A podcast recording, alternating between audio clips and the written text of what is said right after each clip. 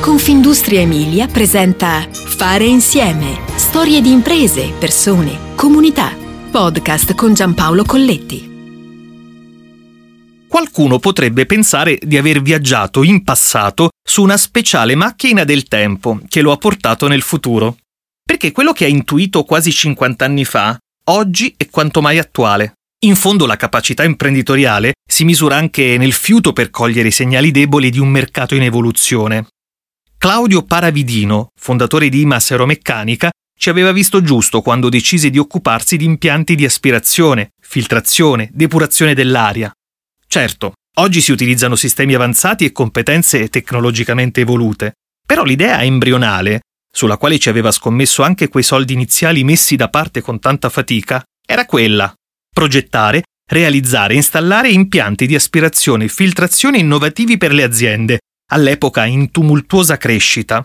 Lo fece anche arrivando prima di altri e lavorando meglio di altri, perché solo in questo modo si diventa leader di mercato, nello specifico per ciò che riguarda la realizzazione di sistemi filtranti, quali depuratori e depolveratori per l'aspirazione industriale dell'aria. Oggi la società fattura undici milioni di euro, con una quota estera pari al trentacinque per cento e conta un centinaio di dipendenti tra impiegati e operai. Imas si occupa dello studio e della progettazione di tutto ciò che oggi afferisce all'industria quattro punto zero. Nei decenni abbiamo innovato nei sistemi gestionali e abbiamo vissuto una rivoluzione tecnologica costante. La nostra progettazione prima era in due D. Oggi la facciamo in tre D con un sistema che automaticamente va sulle macchine di produzione. Poi ci sono le nuove piattaforme high-tech. Abbiamo sviluppato prodotti innovativi e impianti di depurazione con una caratteristica di filtrazione maggiore. Già vent'anni fa avevamo impianti così all'avanguardia che non solo rispettavano le norme dell'epoca, ma come emissioni erano già notevolmente inferiori a quanto richiesto. I settori presidiati sono legati all'industria meccanica, alla carpenteria, alla fonderia, alla verniciatura e alla filiera del legno. Per le industrie meccaniche, gli inquinanti sono polveri o nebbie d'olio e per ognuno abbiamo un metodo di depurazione diverso. La ricerca è su questi campi, visto che sono tutti realizzati su misura, afferma Paravidino. Per la filiera del legno, oltre all'aspirazione e depurazione delle polveri, realizziamo il recupero energetico dello scarto di lavorazione. Trucioli e segatura, aspirati e stoccati, vengono riutilizzati nel periodo invernale come biomassa per riscaldare gli stessi ambienti che li producono. Un lavoro nel segno della rivoluzione green, grazie proprio agli impianti a biomassa. Anziché mandare lo scarto allo smaltimento, viene recuperato così in modo performante e differente, precisa Paravidino. In fondo però quella macchina del tempo, sopracitata, è fatta della capacità di leggere tra le righe le necessità industriali, perché c'è sempre necessità di fare impianti di aspirazione, come ricorda spesso Paravidino, ma soprattutto di sistemi filtranti sempre più performanti. Ma andiamo con ordine. La vita di questo imprenditore piemontese di nascita, ma emiliano di adozione, ne contiene tante altre all'interno. C'è il trasferimento a Genova e poi a Savona. Qui a sedici anni il suo primo lavoro come ferraiolo, ossia impiegato a legare le barre di ferro. Poi, poco prima dei diciotto anni, lo spostamento in Abruzzo per diventare gruista nell'edilizia, facendo il saldatore nei periodi di pausa.